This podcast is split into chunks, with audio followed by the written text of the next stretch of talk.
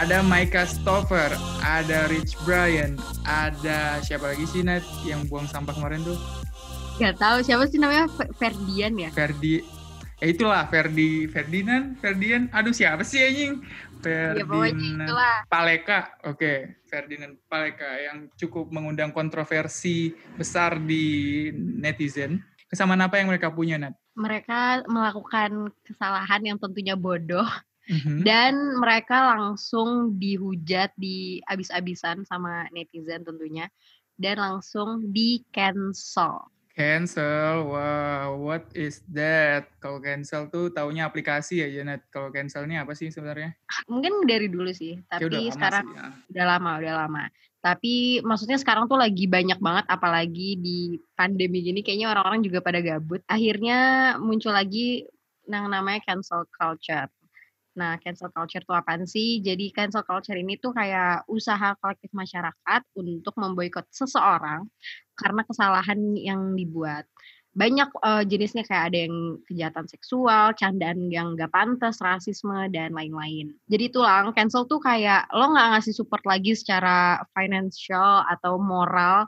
Jadi kayak misalnya lo either nge-unsubscribe, block, atau lo stop beli produk-produk yang mereka keluarin begitu gitu. Nah, tapi maksudnya tujuannya apa gitu loh nge-cancel orang atau company gitu? Jadi itu uh, sebenarnya sih tujuannya tuh buat bikin efek jerah kali ya. Jadi kayak hmm. semacam hmm. social justice tools. Pokoknya konsepannya tuh kayak penjara. Jadi lo dibuat nggak bebas lagi buat melakukan hal-hal yang biasa lo lakuin. Hmm, jadi karena kita nganggap mungkin so, apa sistem hukum kita tuh nggak efektif dan cepat gitu, kita maunya langsung aja nih ngasih mereka efek jerah lewat sosial social media gitu ya.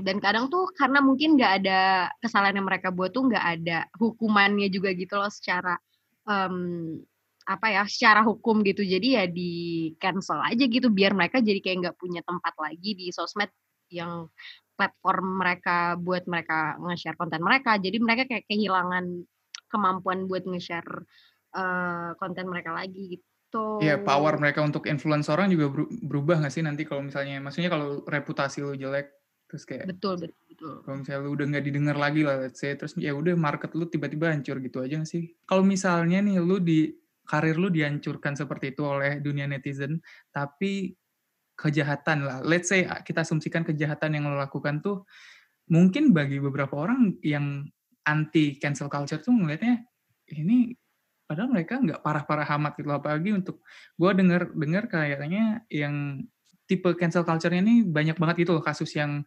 remeh-temeh lah let's say. Ya nggak remeh-temeh juga untuk beberapa orang mungkin sangat penting ya untuk mereka. Tapi contohnya yang gue pernah baca tuh yang tentang Rich Brian sama Joji yang mm -hmm. mereka akun Twitternya tuh di scroll sampai yang lama-lama banget kan dilihat tweet-tweet yang lama yang mereka punya racial slurs atau kata-kata sara gitu ya yang yang kata-kata umpatan yang kayak n word atau apalagi sih untuk uh, kata-kata anti LGBT like yang kayak F word juga. Okay. Menurut lo gimana? Maksudnya kan apa sih kalau gue sendiri sih ngelihatnya kalau cancel culture tuh kadang terlalu remeh temeh di di mata gue tapi akhirnya konsekuensinya mereka dampaknya parah juga buat yang mereka cancel. Hmm. Kalau lu lihat di kasus Rich Brian gimana? Itu cancel culture-nya ngaruh gak? Uh, yang sebenarnya yang gue bingungin sama cancel culture ini kayaknya bukan buat Rich Brian sama Juju doang. Ini udah banyak hmm. banget yang oh, yeah. ini tuh konsep maksudnya ini tuh misalnya kalau Rich Brian kan tweet kayak mhm. misalnya hmm. banyak konten-konten lama yang udah buset udah bertahun-tahun terus diungkit lagi seakan-akan orang-orang tuh nganggapnya mereka masih orang yang sama gitu loh menurut gue di toksiknya tuh di situ kayak maksudnya gimana sih lo misalnya Rich Brian sebagai orang Indonesia gitu masih umur berapa main Twitter Iya umurnya mungkin 14 kayak, waktu itu iya kan kayak mungkin emang sebenarnya nggak pantas tapi menurut gue nggak bisa gitu loh lo cuma nganggep eh cuma ngelihat sebelah pandang eh, gimana apa sih expressionnya? Oh, lu nggak bisa tutup sebelah mata lu nggak bisa tutup sebelah mata. Gitu intinya kayak ya aneh aja gitu lu cuma ngelihat orang ngejudge orang dari tweet yang udah bertahun-tahun lamanya dan lo nganggep mereka nggak berubah sama sekali nggak acceptable aja sih menurut gue dengan lo nge-cancel orang tiba-tiba kayak gitu tanpa kayak ngasih mereka kesempatan buat take accountability or whatever mm -hmm. hmm. Tapi lo tau gak sih Lang, uh, alasan kenapa orang-orang nge-cancel orang lain gitu selain misalnya dari tweet-tweet lama? Di teori gue sih kalau misalnya apa ya netizen tuh hitungannya kan mob ya let's say. Mereka tuh gampang banget ke influence kena pengaruh gitu lah. Ya buktinya banyak banget ada influencer. Dan influencer kadang memang punya dampak positif. Misalnya mereka ngajak melakukan hal-hal yang positif. Misalnya apa ya eh, fundraising uh, nyari sumbangan untuk apa membantu segala macam. Tapi ada juga misalnya nih contoh ada influencer yang ya bukan seorang influencer per se. Misalnya mereka dapat retweet sebanyak let's say tweetnya dia adalah sebuah influence kan untuk banyak orang. Dan orang-orang yang retweet dan setuju itu otomatis hitungannya mereka jadi sekelompok mob ini. Mereka jadi mereka share satu pendapat. Contoh misalnya gue nge-tweet ayo cancel Nadia terus karena Nadia waktu itu pernah uh, ngupload foto mesum let's say. Tapi kayak itu juga bukan foto mesumnya Nadia gitu kan. Lama-lama orang-orang yang bahkan yang masalahnya nggak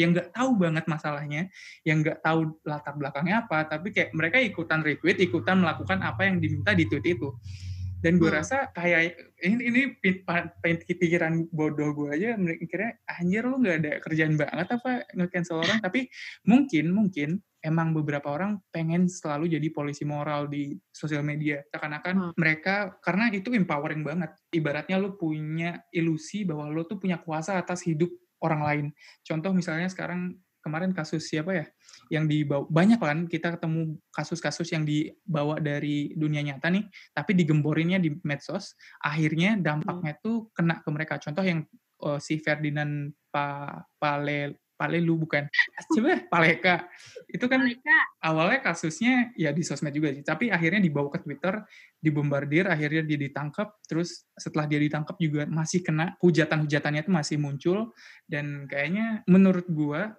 ketika lo cuma sekadar ikut sekadar ayo cancel ketika ada orang yang bilang ayo cancel si ini orang tapi lo nggak cari riset lo nggak benar-benar perhitungkan dan emang nggak ada waktu sih untuk itu. Kalau di Twitter ya lo cuma scroll lo lihat tweet itu yang ngajak lo cancel ya lo retweet lo ikutan gitu kan. Betul sih karena maksudnya apalagi yang tadi kan lo bilang ada orang yang ngajak satu orang eh cancel sini yuk terus kayak tiba-tiba jadi hits banget kayak lu tahu nggak tahu nih Ferdian Paleka siapa lu jadi kayak ah ya udah gue ikut-ikutan padahal belum tentu yang dia lakuin tuh emang mungkin yang uh, contoh yang bisa gue kasih di sini yang hmm. James Charles sama Tati kayaknya hmm. semua orang udah tahu banyak tapi um, buat yang belum tahu intinya jadi konteksnya ini uh, Tati ini sama James Charles itu dua youtuber terus um, tiba-tiba Tati bikin video isinya nge-expose bener-bener public humiliation, nge-expose mm-hmm. si James Charles. Pokoknya bener kayak James Charles uh, begini, begitu, begini dan semua orang tuh bener-bener langsung instantly cancel dia dan kayaknya wow. James Charles orang yang paling banyak di unsubscribe gitu deh kalau nggak salah. Iya iya, gue pernah baca itu dia pokoknya kayak tiba-tiba drastis banget dari belasan ya. juta jadi kayak. Uh. Sumpah.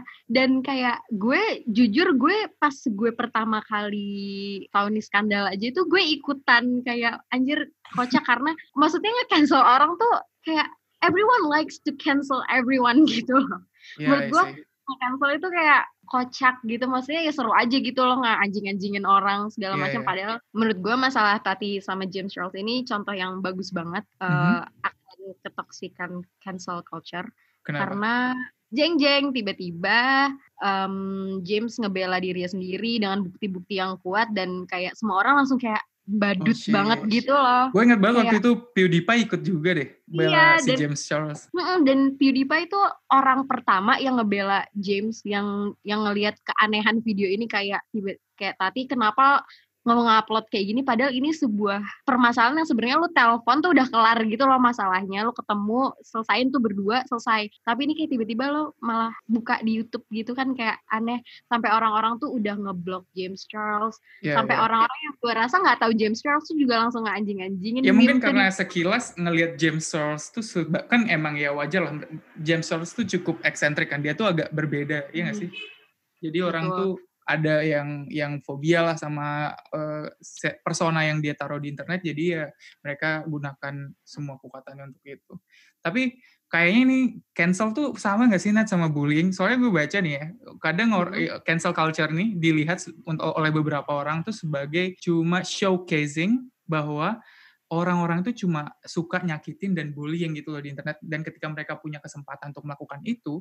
mereka bisa jadi orang yang di atas itu punya moral high ground itu akan bikin mereka merasa lebih baik about themselves. Kayak oh sekarang gue uh, cancel uh, James Shaw atau sekarang gue uh, cancel Ferdinand karena gue lebih baik daripada dia yang sekarang gitu bla bla bla let's say.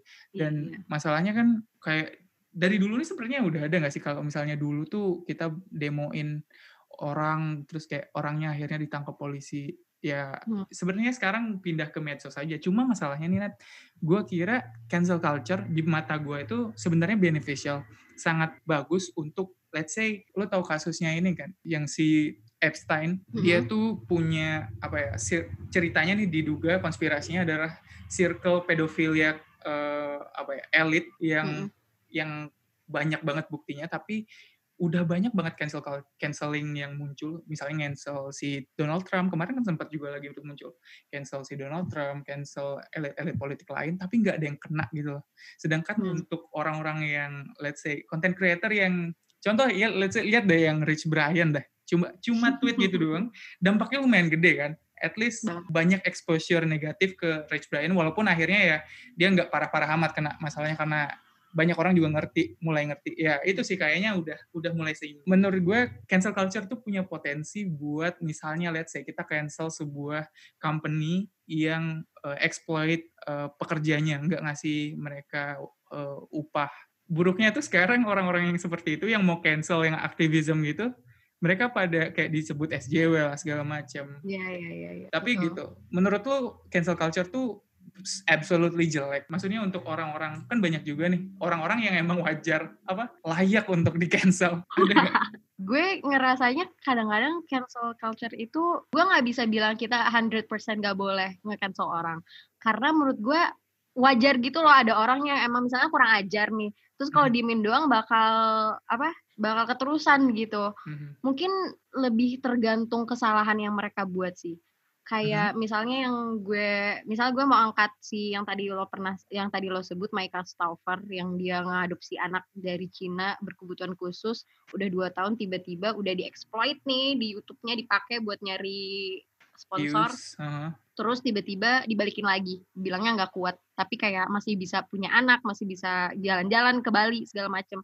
Menurut gue itu wajar banget buat sengganya di buat orang untuk nge-cancel dia. Mungkin nggak harus seterusnya tapi sampai dia bener-bener take accountability uh, sampai dia ngaku kesalahannya apa sampai dia memperbaiki kesalahannya gitu loh. Karena kalau orang dikasih platform mulu gue rasa dia nggak bakal dia masih mikirnya kayak ah yaudah orang-orang oke-oke aja tuh gue melakukan kesalahan ini padahal maksudnya un, jadi kayak menurut gue untuk bikin efek jerah tuh penting mm-hmm. tapi kadang-kadang harus dilihat lagi gitu loh permasalahannya apa kalau misalnya kayak cuma kayak Rich Brian kayak Woi itu udah bertahun-tahun yang lalu dan dia udah minta maaf gitu udah mm-hmm. udah bounce back intinya kalau misalnya yang kayak Michael Stauffer menurut gue dia wajar sih buat dikasih tahu gitu sama orang buat kayak woi do better gitu I see, I see. Yang masalah juga cancel culture tuh jadi sebuah ibaratnya jebakan. Mm-hmm. Itu sebuah jebakan di mana kita nggak dibolehin untuk berasumsi seseorang tuh punya kesempatan untuk berubah dan berkembang gitu loh. Misalnya Betul.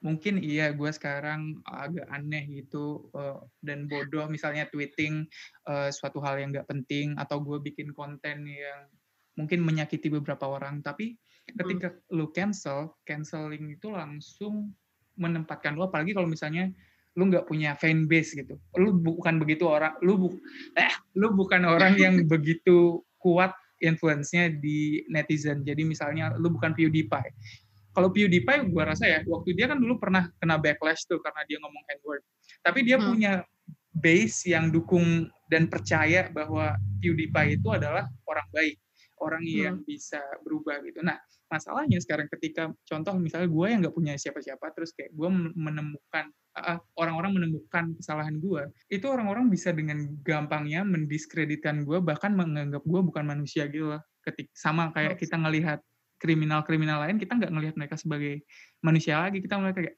dengan kata-kata binatang lah, anjing lah, hmm. goblok apa segala macam dan saat itu cancel culture tuh jadi bahaya banget untuk orang-orang yang nggak punya kekuatan gitu. Betul. Dan lu ngerasa nggak sih orang-orang yang tukang nge-cancel di sosmed tuh ekstrim banget marah-marahnya kayak oh, sampai yeah. research tweet-tweet puluhan tahun yang hmm. lalu dan nggak gitu dan abis itu mereka langsung bukan kalau misalnya lo mau nge-cancel ya udah gitu. Mm. Tapi ini juga ngajak semua orang buat cancel gitu loh yang yeah, menurut gue yeah. jadi kayak intinya kayak misalnya gini deh kayak misalnya lo um, misalnya lo jadian sama orang terus lo mm-hmm. putus lo diselingkuhin mm-hmm. terus lo ngejelek-jelekin mantan lo ini dan lo minta semua orang buat ngejelek-jelekin mantan lo ini karena mantan lo sudah melakukan hal yang melakukan hal yang bodoh gitu intinya kayak aneh gitu loh dan orang-orang yang suka nge-cancel ini kadang juga bikin orang merasa bersalah kalau lo nggak ikutan cancel. Ya, padahal menurut gue ya kan? Padahal menurut gue gimana pun juga itu masalahnya tuh sebenarnya agak subjektif. Um, dan semua kita kita kita sebagai manusia itu punya hak atas apa yang pengen kita konsumsi atau siapa yang pengen kita support. Dan ya kalau misalnya kita balik lagi nih kayak konsepnya yang James Charles yang lo udah ke cancel abis-abisan terus taunya jeng-jeng gitu lo ngerasa kayak badut banget lo iya. udah bakar-bakar pelet terus taunya ya nggak kebukti juga kan omongan yang cancel ini mereka tuh seakan-akan aman gitu loh dalam bubble mereka di mana mereka tuh bakal nggak bisa diapa-apain gitu loh. Misalnya gue menyatakan cancel A, yang bakal diurus tuh cuma si A tuh patut di cancel atau enggak gitu loh. Gua tuh nggak bakal di di gua tuh nggak bakal mempertanggungjawabkan apakah gua benar waktu itu mengajak orang untuk cancel atau enggak. Dan itu sih yang yang karena lu kalau misalnya di know, apalagi kalau misalnya lu akunnya anonim gitu ya, ada angka-angkanya terus kayak lu bebas aja bilang berpendapat apa aja kan. Nah, yang masalah yang paling penting sekarang sih kayaknya menurut gua kayaknya bahaya banget kalau misalnya kita nggak hati-hati gitu ngelihatnya. Maksudnya apa sebenarnya yang kita permasalahkan. Nah, soalnya mudah banget terhasut dan terinfluence lah let's say karena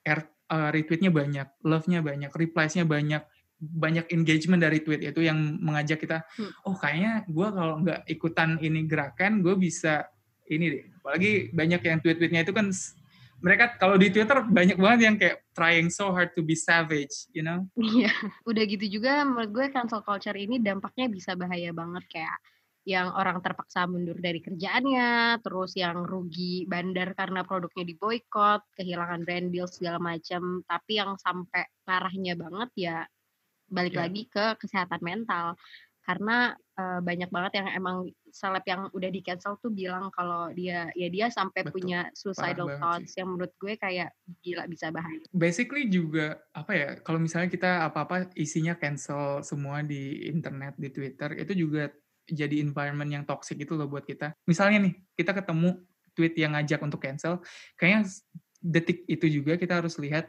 apakah kita benar-benar peduli sama uh, masalahnya, sama cause-nya si canceling ini atau kita cuma mau merasa lebih baik doang gitu cuma jadi bagian dari mob attack karena sebenarnya di balik layar itu hmm. adalah orang gitu loh dan pas aja lo nggak kenal nih orang cuma oke okay, akhir kata gue rasa cancel culture tuh masalah yang sebenarnya udah dari lama ada dari sebelum ada sosmed cuma udah ada istilahnya sekarang yaitu cancel culture dan fenomena ini tapi jujur gue sangat abu-abu ya, karena gue sangat ingin menjudge cancel culture itu sesuai konteks. Jadi kalau misalnya konteksnya untuk benar-benar masalah yang penting, yang benar-benar genting dan berdampak sama banyak orang itu ya ya gue rasa gue pro cancel culture misalnya gue canceling apa ya company yang uh, buang limbah gitu let's say atau artis yang uh, melakukan hal-hal yang parah banget kriminal kayak gitu